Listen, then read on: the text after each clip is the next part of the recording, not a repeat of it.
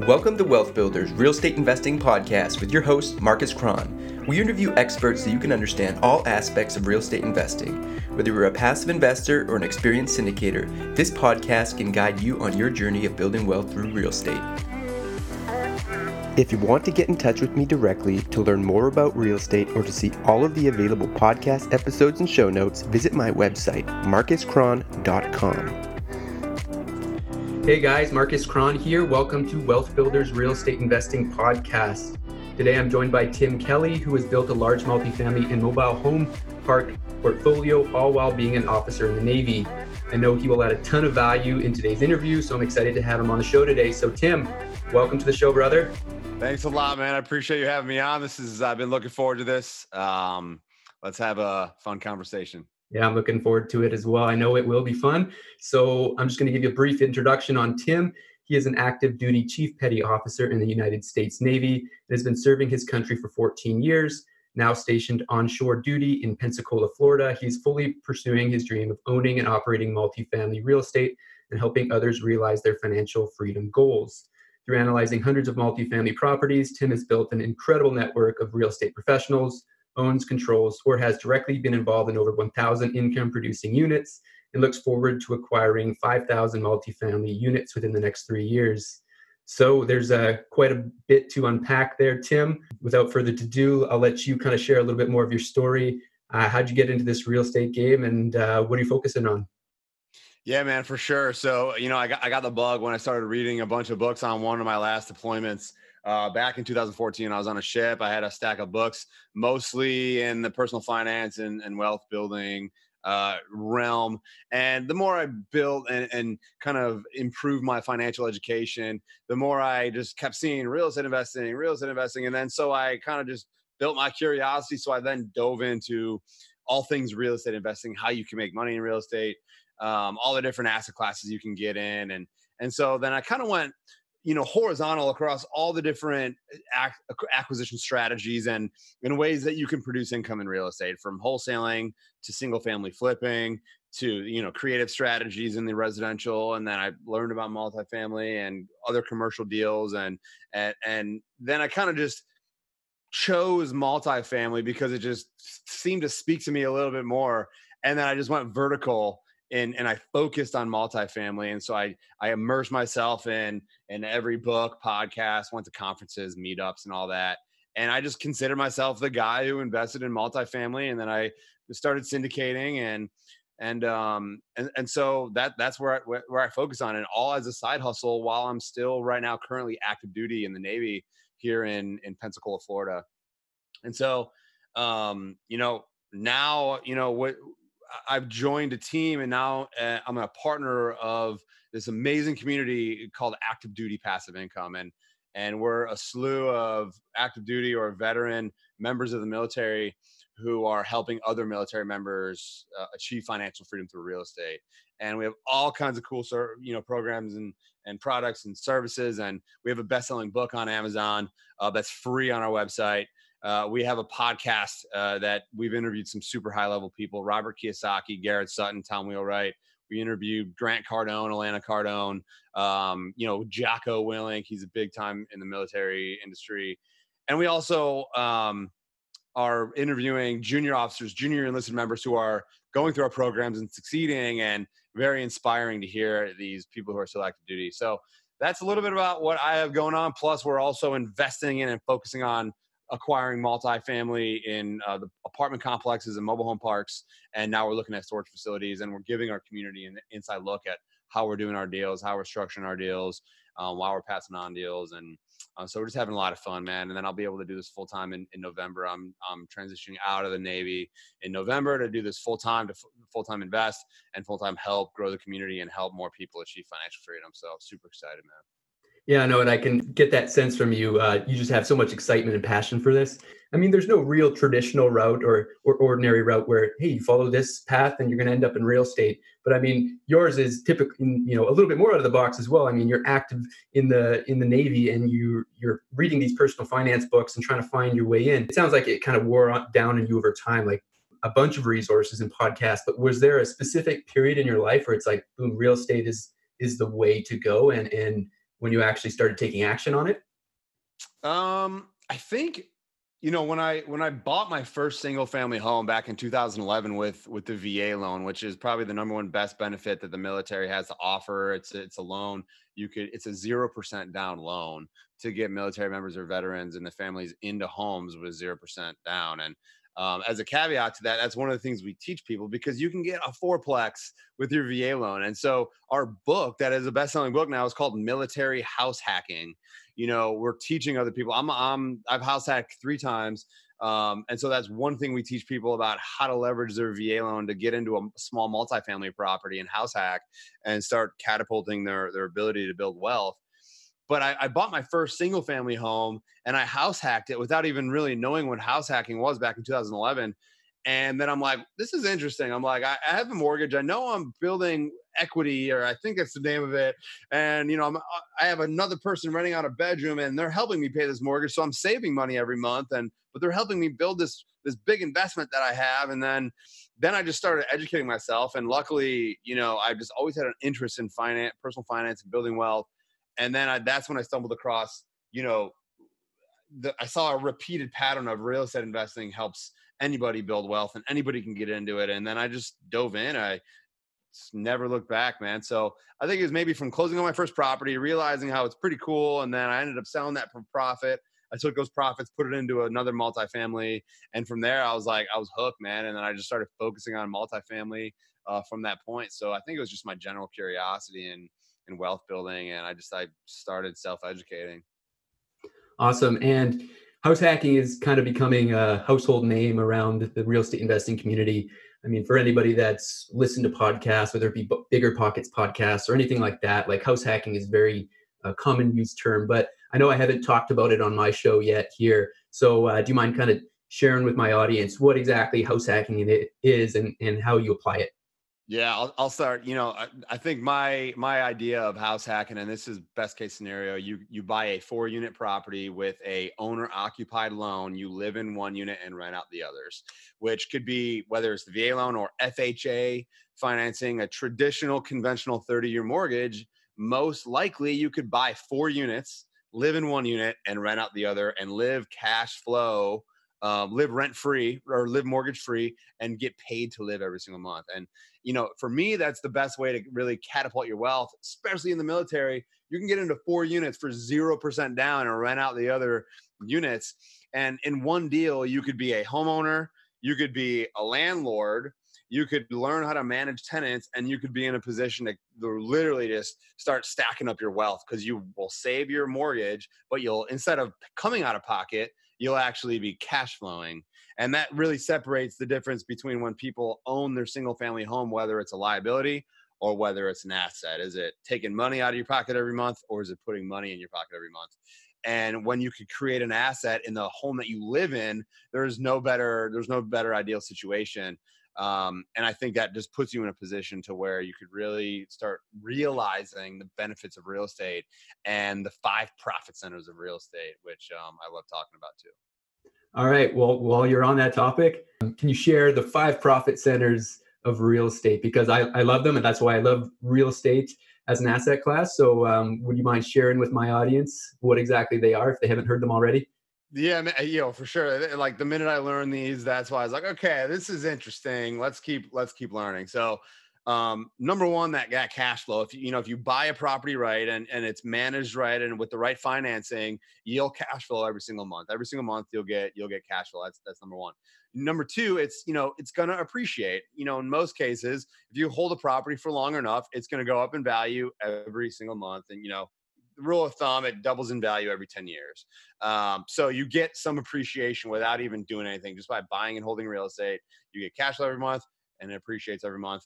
Um, number three, you have other people paying your equity down. So that's another way that your net worth builds every single month because you're using good debt um, that pays you, and you're having other people pay your debt down for you with it, with it, which is equity growth. Um, number four is a hedge against inflation. Um, when you could secure debt long term for 30 years, your mortgage payment could stay the same for 30 years.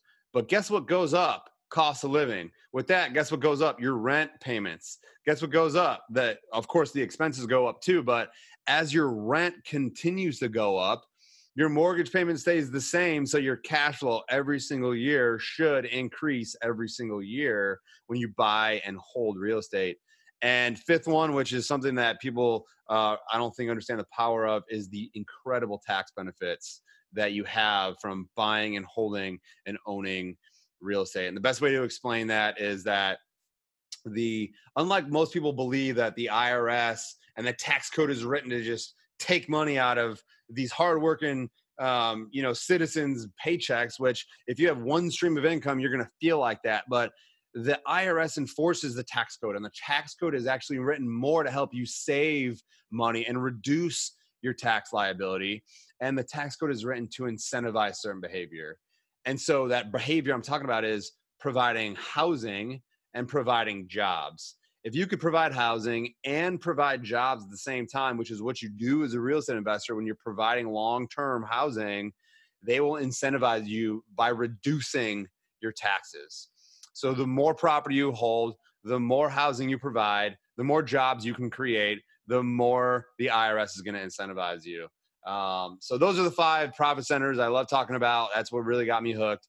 Um, and that's why more millionaires are, are, created by buying and holding real estate than any other any other investment vehicle, man. So tell my audience about that uh, that jump from sounds like you were in fourplexes. Um, you house hacked that route. Tell me about that jump into syndications or larger multifamily properties. How did you learn about syndications, and how did you make that transition into going into larger scale properties? Yeah, so I mean, I, I, bought that single family home back in 2011, house hacked it without even realizing it, got the real estate bug, um, started, you know, continuing to look at the small multifamily properties. Uh, but then I got the multifamily itch. And so I actually started focusing on medium and large multifamily before I even closed an actual residential investment property deal. Um, so then I actually transferred from where I was previously to where I am now in Pensacola. And the minute I got to Pensacola, which was just just about three years ago, um, that's when I decided to close a fourplex with the intentions of house hacking it using a 203k FHA loan.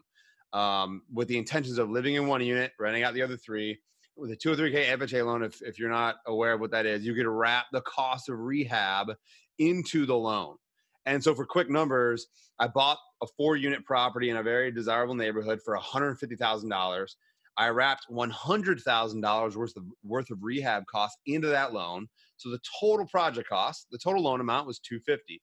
I only had to put down 3.5% of that, which all together was about 16 grand. So I had to come out of pocket about 16 grand to get a fourplex newly rehabbed, now cash flowing and has been cash flowing since that point but six months after I closed that deal, that's when I jumped up to my first deal, which was a 42 unit apartment complex, which is what I syndicated uh, with a partner of mine. Him and I, we met on Bigger Pockets before I came down to Pensacola. We linked up.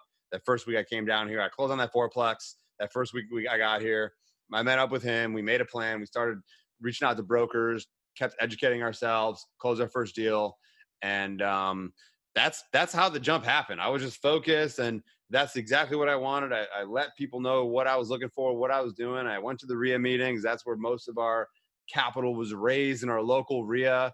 Um, and then, you know, from that point, you know, a few months later, bought it, bought a mobile home park. Then, at, you know, since that point, we've just been focusing on on medium and large multifamily. So um, that's hopefully that answers your question. yeah, no, definitely. Um, and, and this is a side note. I was going to ask a totally different question here, but you brought it up. We've been talking about bigger pockets here.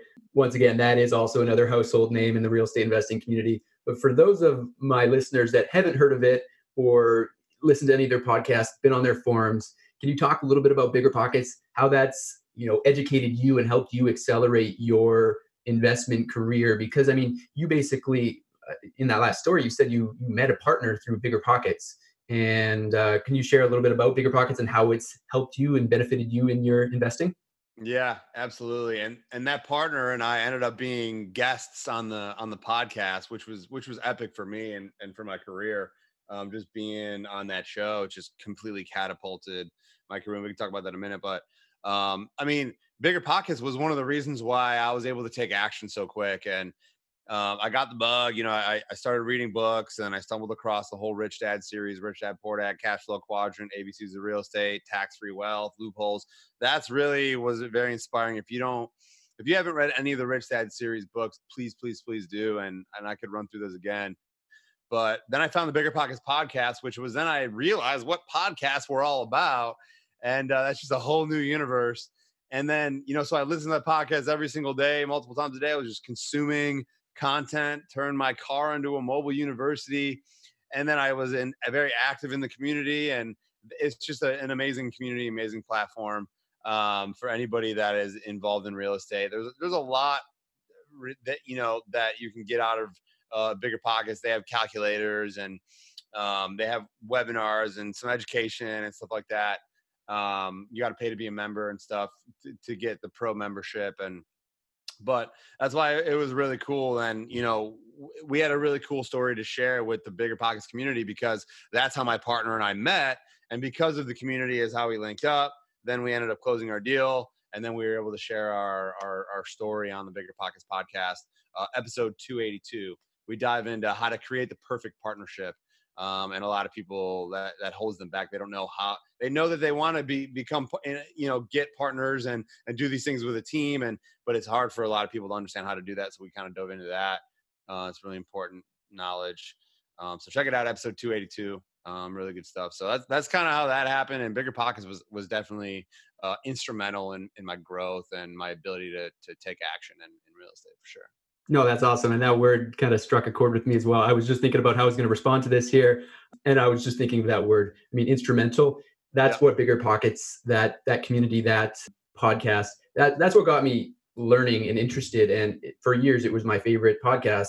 And I mean, their focus for a long time, at least, I'm not I haven't been following their their content too much recently because I'm now more absorbing multifamily focused content and, and podcasts, but they they really have uh, a broad spectrum of what they cover, and they really help people that are looking that are interested in real estate investing and looking to learn. And it kind of walks people along the journey from just entering to scaling up to growing a single family portfolio to a little bit of multifamily. So they cover a wide spectrum, but I mean, it really is that gateway to learning more, getting interested, getting involved in a community, and even going back a little bit further, what you mentioned there, the Rich Dad series. I've I've read numerous books of those uh, from Rich Dad Poor Dad, um, and on and on and on, and went through those books. And, and that's kind of like once again another. Um, I was chatting with another podcast uh, interview I hosted earlier today about. I mean, that's really is the, the gateway. It it opens people's minds, and majority once you start listening to these these people um, that are having success in real estate, it always comes back to that purple book that everyone says, well, that's where I had that mindset shift where it's like, oh, I should be acquiring assets and uh, something that can generate me income and passive income. And you just start thinking that way. And I, I think I had that similar transition where I, I read that book and I'm like, okay, how do I apply this? And then, you know, logically you start driving, you know, your mind towards these, these educational topics where they they share about real estate, how you can generate passive income. So that's kind of how I went down to uh, bigger pockets and, and and ended up on this road as well. So that's really cool. So you have an interesting background because I mean you're still working, you're still within the Navy. Can you talk about you know your experience in the Navy? how that's benefited you in your real estate investing journey and how you even manage doing both at the same time. Could you touch on that a little bit? Yeah, yeah, for sure. That's a great question. I mean, um first of all you know being in the military it, there's so there's so many benefits and uh, the military first of all either will make you or break you. Uh, and the minute i learned that i just took advantage of all the opportunities that the military has. Um, and and because of how we're trained and what we go through and what we endure through our career those the characteristics that are embedded into our dna they transition very well in business and investing and especially in real estate and I'm talking about, you know, the leadership, uh, the work ethic, the humility, the grit, um, you know, the team, the teamwork, the um, just, you know, being able to overcome adversity and failure. And, and we're just, we have all these really, really great characteristics instilled in us in our training that we just have to, it's just become part of our, our culture. um, and applying those in business just will will help and i and i think they very much help me uh, exceed um, in real estate and investing. And um, you know right right now i'm stationed in in pensacola florida. I initially came here to be a water survival instructor. Um, i'm a rescue swimmer in the navy. Um, but now i'm also teaching the pilot students about a few different things water survival engine systems um, leadership personal development and stuff. I actually just taught an ethics class uh, earlier this afternoon, um, and I usually usually use that time to talk about leadership, mindset, and personal development, and all the things that I've learned becoming a better investor you know the cool thing is you know the, the better investor you become i've learned the better human you become. Because you learn how to improve your mindset.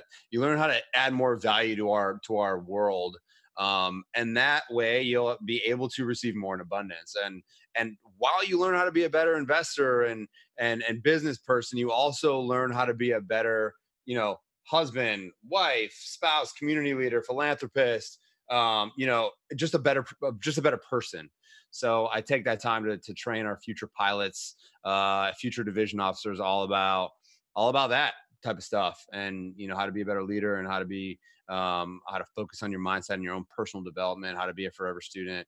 So that's kind of what i get to do right now and, and that'll end in november. I'm separating to, to do the real estate thing full time and and the active duty passive income thing full time and uh, but yeah man military training transitions very well into into real estate and that's that's another reason why we created active duty passive income no, and that's awesome. And I mean, you you mentioned something that I know I've talked about a handful of times on the show already is about mindset and how important that is into uh, applying it into real estate, taking massive action, all those different things. And I know I could, you know, me and you could go back and forth, and, and I could get you talking about mindset for for this whole podcast or an hours. But um, I actually do want to dig into uh, something different, a different topic here, because my listeners haven't heard too much about it um, as of yet. But you have a, a, a, specialty where you actually well you, you focus on both you do multifamily apartments and also mobile home parks so this is an asset class that i want you to share a little bit about with my listeners so why did you start pursuing mobile home parks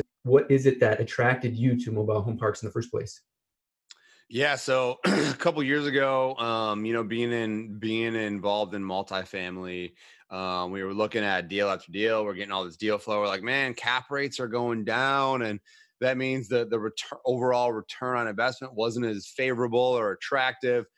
And then I'm like, so what? What else could we possibly look at? Then I just, you know, through networking and and just my own uh, pursuing other other avenues, I stumbled across, you know, mobile home parks, and so realized it was a whole nother world, whole nother asset type and the more I learned about mobile home parks, the more the more uh, excited I got about them because and and here's here are the biggest benefits that that I see. I mean, number one, um, you know, there there's a massive affordable housing crisis, regardless of what where you're located.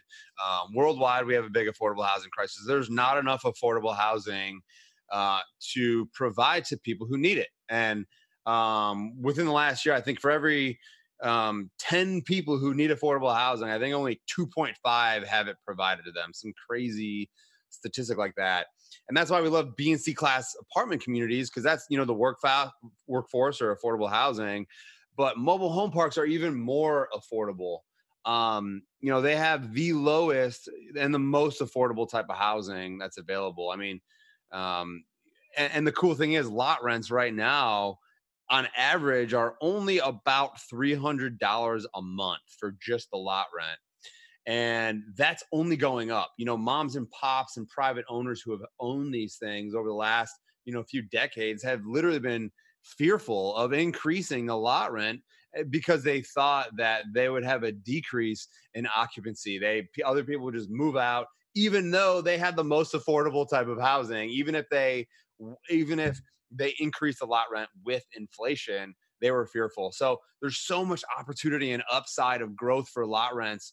That's insane. Like we're looking at parks and parks that have like under $200 a month lot rent, like 150, 180 when that market lot rent is like 340, 350. Um, and you can't just go in there and, and spike the lot rent in, in a month, but you just see so much upside for the next following couple years.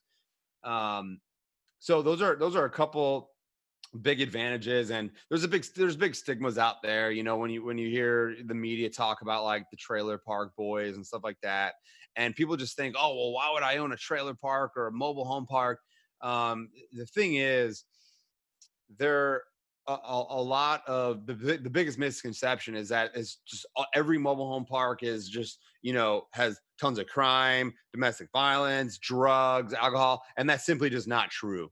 Um, these are these are hard a lot of hardworking americans that just either can't afford to buy a home or to rent uh, you know a nice apartment or they're just choosing to live within their means, right? So then they have more income to do other things and enjoy experiences. So there's so many communities out there where they're great um, citizens of our of our country that are just living there. A lot of them are homeowners. They own their own home. They have a pride of home ownership. And if they own their own home and their trailer or their home is paid off, then they only liable for that lot rent. And so when you have 100% tenant owned homes, you have almost no expenses because they're paying for taxes, maintenance, insurance, repairs, but they're still paying you lot rent.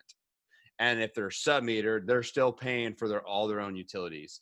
So even though you have a very low expense ratio, you're still getting lot rent every single month, and that lot rent is only going up. Um, do you want me to continue? I have more benefits, man. Well, yeah, c- continue on. You've got more benefits. I was going to ask another question, and and uh, feel like you already addressed some of the misconceptions, which is what people think about mobile home parks, and that's just kind of like a, a natural thing. People like, oh, these are the types of tenants you're going to be dealing with. You're going to be dealing with a lot of crime, but I mean, you've already debunked that here. They're they're average people. They're they're good people. They're they're not these criminals that you're you're managing these these slums. It's it's it's a good asset class, and there's good people living in them and good tenants. But you said you had more benefits you want to share. I'll let you keep going. Yeah, I mean, and because of the stigma, there's less investor competition. So less and less and less investors are looking at these. Like so many people uh, have have started looking at the multifamily space. So a lot of people are looking at multifamily, but um, there are more today looking at mobile home parks for the same reason I described a couple years ago when we started looking at them was because the, the cap rates were being compressed. But now because interest rates are still ridiculously low, even the low cap rates are, are offering enough of an arbitrage or the spread between our interest rate and the cap rate. And if you have about a 3% spread, you could probably offer investors uh, enough uh, compensation, enough returns to to make it look attractive, right? Um, so less investor competition. I think more and more people again are, are looking at mobile home parks, but less, way far less investors are looking at mobile home parks than are looking at multifamily or residential. Um, and so there's just again there's, there's other benefits, and um, it's just uh, there, there's a lot of stigmas out there, um, and it's it's cool because you know you could you could help solve the affordable housing crisis. You can capture the upside in lot rent you can cre- create homeowners, right? Um, create homeowners, and they want to have have their own pride of home ownership, but they'll take care of all their own expenses, but they're still going to be liable to pay you lot rent every single month. Um, as long as you're keep, you know, um, keeping the the maintenance up. You still have to make sure the roads are paved nice, the landscaping is done, the utilities are working well, and there's you know there's u- municipal utilities like city water, city sewer, or private utilities like septic tanks and wells and lagoon systems. And uh, there's a lot of misconceptions about all those. I don't want to go too deep right now into that stuff. Um, but yeah, man. So we love it, and uh, don't get me wrong. There are still some parks out there that are just um, have tons of riffraff or crime and, and people not paying the rent. Um, but that's a management problem. You know, management is not holding them accountable and not enforcing what should be enforced the no pay, no stay policy um, you know that must be enforced. So, um, but but it's there's just a big misconception out there about mobile home parks, and we love them, man. They're they're still there's still huge opportunities in the mobile home park space. No, that's awesome. And you mentioned there, you I feel feel you already addressed the uh, demand factors where you're saying there might be a little bit less competition from investors looking to acquire these types of mobile home park assets as opposed to you know what you might see as the competition in the multifamily apartment arena but how about the supply issue like one of the things i've kind of heard is i mean they're not producing much more mobile home parks at this point in time. Is that causing an issue, or how is that supply and demand kind of balancing out? Can you address that? Yeah. So right now, there's about forty thousand mobile home parks across the United States, um, and I'll tell you what, they're not going to be really making a whole lot more. Um, it, first of all, to answer your question, no, it hasn't. It hasn't been an issue because there's still such a demand for for affordable housing, um, and the reason why there might not be a whole lot of new developments is because um, let me keep it simple. Imagine the city looking at an apartment complex occupying five acres right? They see they could stack units on top of units on top of units and get hundreds of units in this one this one five acre land. Um, but when they so essentially there's a lot of potential tax revenue looking at a, at a mobile home park in that five acres, you can't stack mobile home parks on top of each other, right? Or mobile homes on top of each other. So within that five acres, you could probably only put, I don't know, 30, 40 something uh, mobile homes. So the cities actually see it as a big tax cut. It's a huge tax hit for them um, to develop new and even to allow investors to go in there and improve them it's much more lucrative for, uh, from a city standpoint to wipe it out and build a large apartment complex but that's not affordable housing. If you build a new apartment complex the, the, the rent's going to be a thousand bucks a month 1200 bucks a month on average right? Depending on which state you're in of course. Um, but it's still it's a double-edged sword. So if something's already zoned as a mobile home park you could likely go in there and expand and get more more um, more pads placed in and more infrastructure um, placed to to put enough more pads and expand for more affordable housing. But if something's not zoned mobile home uh, park, um, it's not if it's not zoned for a mobile home park, the city would rather see an apartment com- complex go in there because they can get a lot more tax revenue from it. Um, does that make sense? Yeah, yeah, yeah. totally.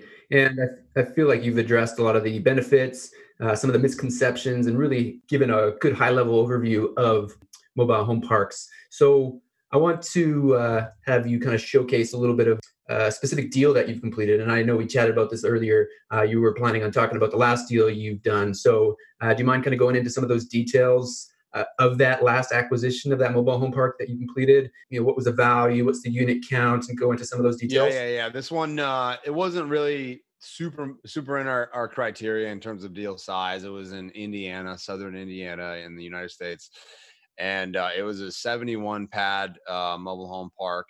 Um, and you know, we we got it through a broker relationship, and we saw it and we analyzed it and underwrote it and realized there was there was lots of lots of upside. Probably the biggest there was well the two main the two main reasons why we were super excited about this deal um, was because one mainly because it was undermanaged, which fall under which both these reasons fall under poor management.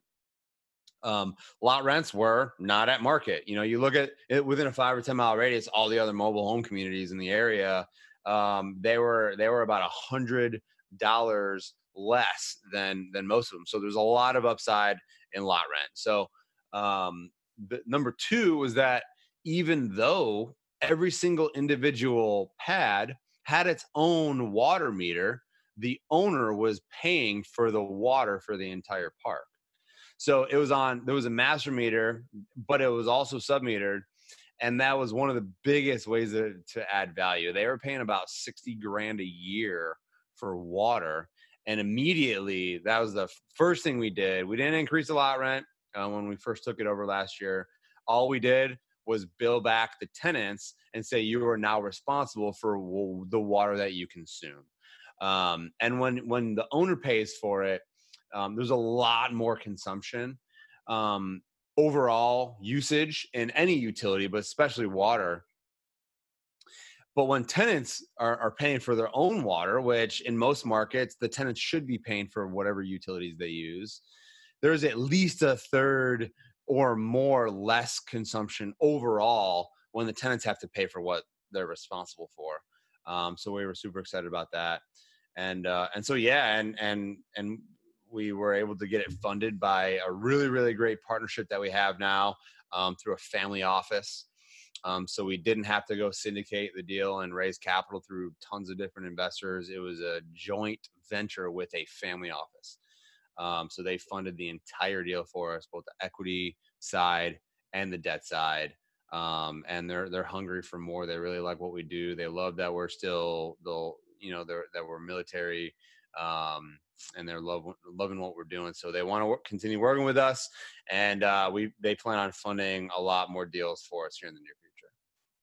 I know I'm familiar with family offices, but um, some of my audience might not be familiar with what what is a family office. I mean, how did how did this deal come together? You know, how are you building a relationship with, and how does it look a little bit different than working with a traditional retail investor or an, uh, an accredited investor? Could you talk a little bit about that? Yeah, for sure, man. Great question. So, a family office is essentially a super high net worth family, um, usually in the realm of a hundred million dollars of net worth or more. They have what's called a family office. They have other representatives and other people controlling and directing their assets and making sure that their their their their liquidity is is constantly being reinvested. And so um, we linked up with them uh, through the power of how you and I met, the LinkedIn platform. Um, and for anybody who's listening, if, if you're not leveraging LinkedIn, you're missing out um, on something very powerful. I we put the deal together. We started syndicating it. Um, we started raising capital for it um, through accredited investors only, and then we came across. You know, he came across the representative for the family office came across one of my posts on LinkedIn and saw, hey, you know, saw what we were doing, and and he immediately commented on the post. He messaged me, say, hey, I'm interested, um, and then I hopped on a call with him. Uh, you know, we just got to know each other, and um, you know again, it was just from because of that one conversation. Now our whole entire um, team probably doesn't have to spend time raising capital because they'll be willing to fund our entire deals. If not, the equity on you know up to 40 or 50 million dollar deals uh, that they could just fund for us. Um, and again, I, I would like to stress you are one conversation away from a life changing or business changing opportunity um, whether it's on LinkedIn, whether it's a Zoom call like this, whether it's a conversation at a meetup or a conference, you are one conversation away from getting to the next level. So um, that that's how it was, and it, because of my one post on LinkedIn, linked up with the family office, they really liked what we're doing. We had a conversation, and now we look forward to them funding a lot more deals here in the near future.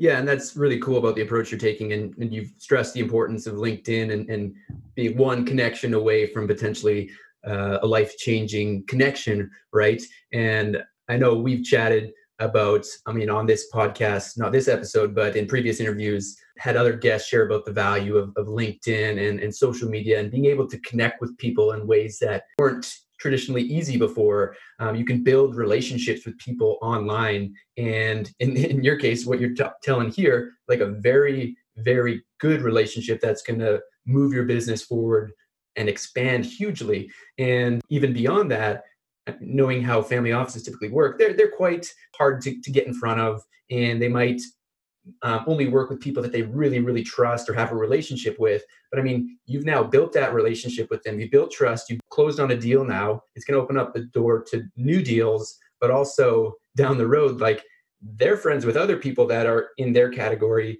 of, of net worth and they might share hey i've been working with with tim he's got great opportunities you know would you want to participate in this deal as well and and that's how you kind of grow your business and, and scale up and, and get into a new uh, league of contacts in your network so really cool story and, and i'm glad that you were able to talk a little bit about family offices because i know it's it's something that we haven't addressed yet on on my show yet so a little bit back to this uh, this particular deal. So, do you work with third party property managers, or how does that work? Because I mean, the people that you're buying these from are they kind of mom and pop operators, or who are you buying these properties off of? And are you just go, going in and just swapping it out to a third party property manager to to increase the value by managing it more effectively?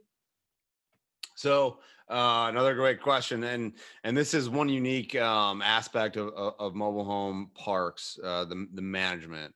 So you know, it, it's not super difficult if you're in the right market to find third party property management for an apartment community. Um, I can't say the same for mobile home parks, okay? Because um, each deal is going to be going to be very unique and different. Some some deals that we have, we have a resident who lives there who gets free rent, lot rent, to go enforce the rules and collect the rent and maybe mow the lawn, right? Um, some deals, like let's say this one that we're talking about right now, um, we have a local asset manager who lives there who has some of his own mobile home parks that he owns and operates, and he has experience in the industry. And he is the one locally that is going there and collecting rent, enforcing rules, making sure everybody's set up, um, putting the policies in place. Sometimes, if you go large enough, there are a few firms out there that are just like a third party property management team for apartment communities. They have the systems in place. They could do they could help you conduct due diligence. They could help you reposition and construction project management um, and then they could help manage the asset for you. So it really depends on a lot of things mostly your market the deal size and really you know your ability to find the people in the market and your relationships that you already have in in the local market so, I mean, I, I, I want to keep going and, and asking you more questions and letting you share your expertise, but um, I know we're going to wrap up shortly here. So, I want to move into our uh, final piece of the conversation. It's our final four questions where you give short, to the point answers. So, what is your favorite real estate or business book? Dude, this is tough, man. I mean, by default, I hope everybody's already read Rich Dad Poor Dad, right? Yep. So I'm not going to use that one. The one that is, you know, for real estate specific that has been the most game changing for me was probably the ABCs of real estate investing by Ken McElroy.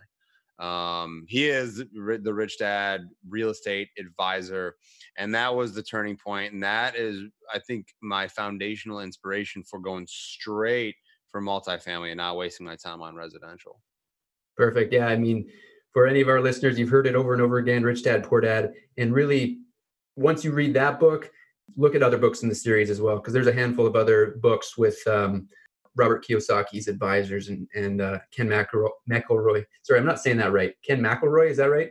Yeah, that sounds right. Yeah. yeah, ABCs of Real Estate Investing. It is a great book. I've read it as well. So mm-hmm. I would advise you to check that one out as well. Um, so, what is one thing you wish you knew when you got started in real estate investing? To to hone my focus and and that's when i started getting traction and and like i i i mentioned briefly before when i first got involved i kind of which i think uh, maybe helped me a little bit but if i knew this i would have spent less time um, doing it. I kind of went horizontal across all different asset classes and ways that you could generate income in real estate until i found one and then i kind of honed and focused. But at the same time when i learned all these other things i was trying to figure out if I liked wholesaling, and I tried to do a couple deals, and I was looking at some re- small residential deals, and I was dabbling in creative financing, and maybe I had to go through all that to realize multifamily is really what I wanted, and it just made the most sense for me. But the the best advice I can give you now would be learn about all the different ways that people make money in real estate just so you can choose one and then focus on it and go vertical and don't let anything else distract you. No, that's great advice. And and by building up that knowledge and and understanding of real estate as a whole, I feel like the analogy is you're you're building up uh, a toolkit. You have this. You're walking around with this toolkit. You just put in more tools into there, and then you'll learn how to be more creative in your deal structuring and solve problems and and put deals together. So that's great advice. Yeah. Um. So what's a daily habit that helps you be successful in real estate?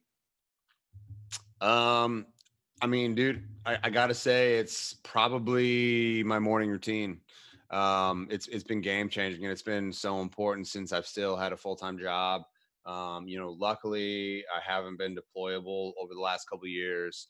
Um, but you know, waking up earlier than the whole entire world, um, and and doing my morning routine, doing my morning devotionals and, and praying and speaking to God and thinking about all the things that I'm thankful for in the morning.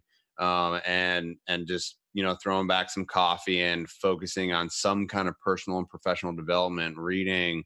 Um, right now I'm, I'm, I'm going through an NLP course, which is non-linguistic uh, uh, programming, which will enable me be, to be a better coach and to help people at a much better and deeper level.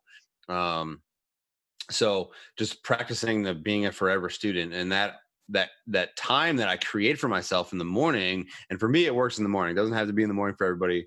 Whatever block of time, whether it's 30 minutes or two hours, that you can keep to yourself um, to focus and and read and write and ask yourself how what can I do to improve my life and business and make it better, faster, and more efficient? You got to create that time to yourself to ask yourself those questions to read to write to to focus on your own personal pre- professional development ways to manage your time to time block during the day. What am i going to be doing today? You know not wasting any time. How could i be most efficient with my time today um, and i think that's been game changing and uh, if you know if you don't have a morning routine i highly recommend you get one. No that's great advice and and uh, my listeners that'll be a common theme. You've already heard it quite a few times already morning routines. A lot of these uh, successful real estate investors are implementing morning routines so take the clue and uh, look to potentially implement that into your daily routine. So um, last question here what do you do for fun? Oh dude i uh, i can't live without music. So on top of everything else that i do i'm also a drummer in a band and we we gig um, most weekends here in the area. Uh, i've been playing drums all my life. Um, we were just in the recording studio and uh, and and we're just having a lot, a lot, a lot of fun doing what we're doing. Um, so I love drumming, playing, you know, in my band, going to see live shows, live concerts around the world, traveling around the world, and and diving, scuba diving. So. Uh, last thing before we close off. So, how can our listeners get in touch with you or learn more about what you're doing? Yeah, man, for sure. Great question. Um, so social media, you know, the way uh, you know Marcus and I connected, it's on LinkedIn. Uh, LinkedIn, I'm very, I'm on there every single day. Uh, I'm very active on LinkedIn, so you could search the Timothy Kelly on LinkedIn and reach out to me. And if you go to LinkedIn and you look at my profile and you send me a message and say that you heard me on this podcast, I will hop on a call with you and give you a free coaching or strategy session to help you get to the next level. Um, so you can reach out to me through that. Uh, Facebook, you know, you could search Tim Kelly. Um, pretty active on Facebook too. We have an amazing community at Active Duty Passive Income. Um, and then Instagram at the Timothy Kelly. Uh, follow me. I'm always putting content up on a daily basis um, to help get you to the next level. And then you can go to my website, thetimothykelly.com all the shenanigans that I'm involved in are on that, whether it's just my my personal investment uh, firm or active duty passive income or my coaching, because I also do coaching on the side. Um, that's that's something I'm very passionate about, helping people kind of one on one learn what what they're all about, what they do, what's holding them back, and and a lot of it, guys, is is mindset. Um, a lot of people have self doubt and self talk that is limiting their their potential because um, you can know everything in the world about how to how to analyze a deal, how to conduct your diligence on a deal, um, how to raise capital. But if you don't have the right mindset, you're not going to be able to achieve your goals. Um, so again, mindset is everything. Um, so yeah, reach out to me, man. Um, don't hesitate. And like I said, I'd, I'd be happy to hop on a call with you, and I'll just send you my calendar link. And um, if you go and reach out to me on LinkedIn, man, I'd be happy to hop on a call with you. Tim, I really appreciate you coming on the show today. You you added a, a ton of value. Uh, really spoke to my listeners about mobile home park investing, which was awesome. It's a new topic, a new asset class to share with them. So, um, really appreciate you taking the time to come on. And yeah, hope to talk to you again soon. Absolutely, man. It was a pleasure. Be good. Yeah, you too. Take care. Later. Bye. If you want to get in touch with me directly to learn more about real estate or to see all of the available podcast episodes and show notes, visit my website, marcuscron.com. Thanks for listening to the episode. If you enjoy the show, make sure to subscribe so you don't miss out on new episodes. If you enjoy the podcast or if it provides value in any way, make sure to leave a five star review. This helps the show attract top quality guests who will be able to provide even more insight into how you can build wealth through real estate. Talk to you next time.